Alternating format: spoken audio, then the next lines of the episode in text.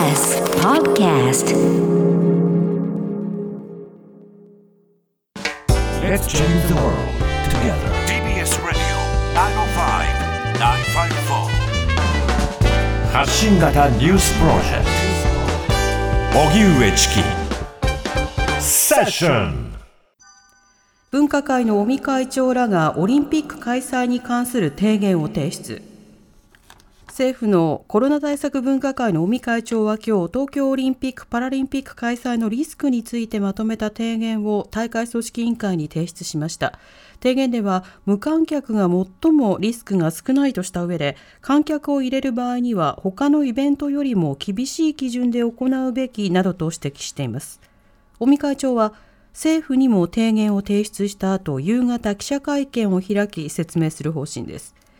一方組織委員会の橋本会長は今日組織委員会の新型コロナウイルス対策専門家会議の冒頭で観客数の上限について政府の方針の下で運営することが基本だと述べましたその上で、まん延防止等重点措置の解除後1ヶ月程度は、大規模イベントの参加人数を最大1万人とする政府方針に基づいて検討する意向を示しました。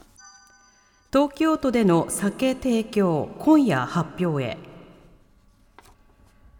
東京都はあさって20日日曜をもって緊急事態宣言は解除され翌日からまん延防止措置等重点措置に移行した後の対応について今夜発表する方針ですが飲食店での酒の提供をめぐり最終調整が続いています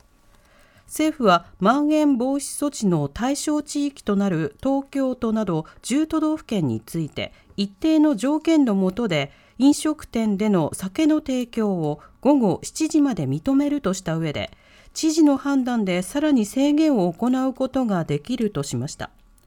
東京都では酒を提供する場合1人もしくは2人客などに限定し店への滞在時間は90分以内とするなどの案が検討されていますが今夜対策本部会議が開かれる予定でその後小池知事が臨時会見を開いて説明します。沖縄を除く緊急事態宣言の解除をめぐっては昨日菅総理が会見し今後何よりも警戒すべきことは大きなリバウンドを起こさないことだと強調。医療逼迫の兆しが見られた場合は酒類提供の一律停止など対策強化も含め機動的に対処すると表明しました。河合克行被告に懲役3年の実刑判決執行猶予はつかず。公職選挙法違反の罪に問われた元法務大臣の河合克行被告の判決公判が開かれ東京地裁の高橋康明裁判長は懲役3年の実刑判決を言い渡しました。克行被告はおととしの参院選で妻の安里元被告を当選させるため地元議員ら100人に現金合わせて2900万円を渡し買収した罪に問われました。克行被告は当初全面無罪を主張していましたが地元議員らの多くが違法な金などと証言した後の今年3月の公判で一転して起訴内容の大半を認め議員辞職。また買収の趣旨は副次的だったと主張し弁護側は執行猶予付きの判決を求めていました。イラン大統領選挙投票始まる。イランで18日、国際協調路線の穏健派、ローハニ大統領の任期満了に伴う大統領選挙の投票が始まりました。イランの今後4年間の進路を左右する重要な選挙で、反米保守強硬派が8年ぶりに政権を奪取する見通しが強まっています。当初600人近くいた立候補者は最高指導者ハメネイ氏の影響を強く受ける護憲評議会により7人に絞られその後立候補者3人が辞退を申し入れ最終的には候補者は4人となりました。候補者は来氏司法府代表60歳。レザイ元革命防衛隊司令官66歳。国会議員の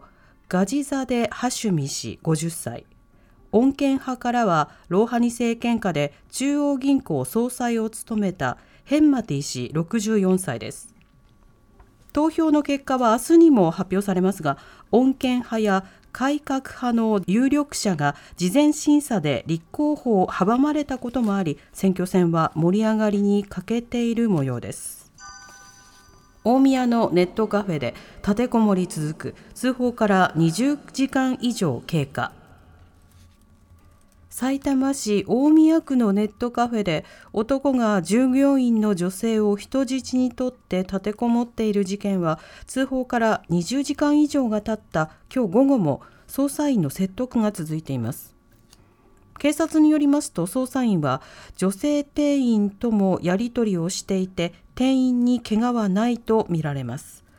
男は成人とみられビル7階の鍵付きで開口部のない個室から出てきておらずインターフォンで捜査員とやり取りし金銭の要求はしていないということですが凶器などを持っているかなど詳細な情報は入ってきていません。おしまいに株価と為替の動きです。今日の東京株式市場日経平均株価は昨日に比べ54円ほど安い28,964円8銭で取引を終えました。一方、東京外国為替市場円相場午後4時現在1ドル110円6銭から7銭で取引されています。発信型ニュースプロジェクト荻上チキセッション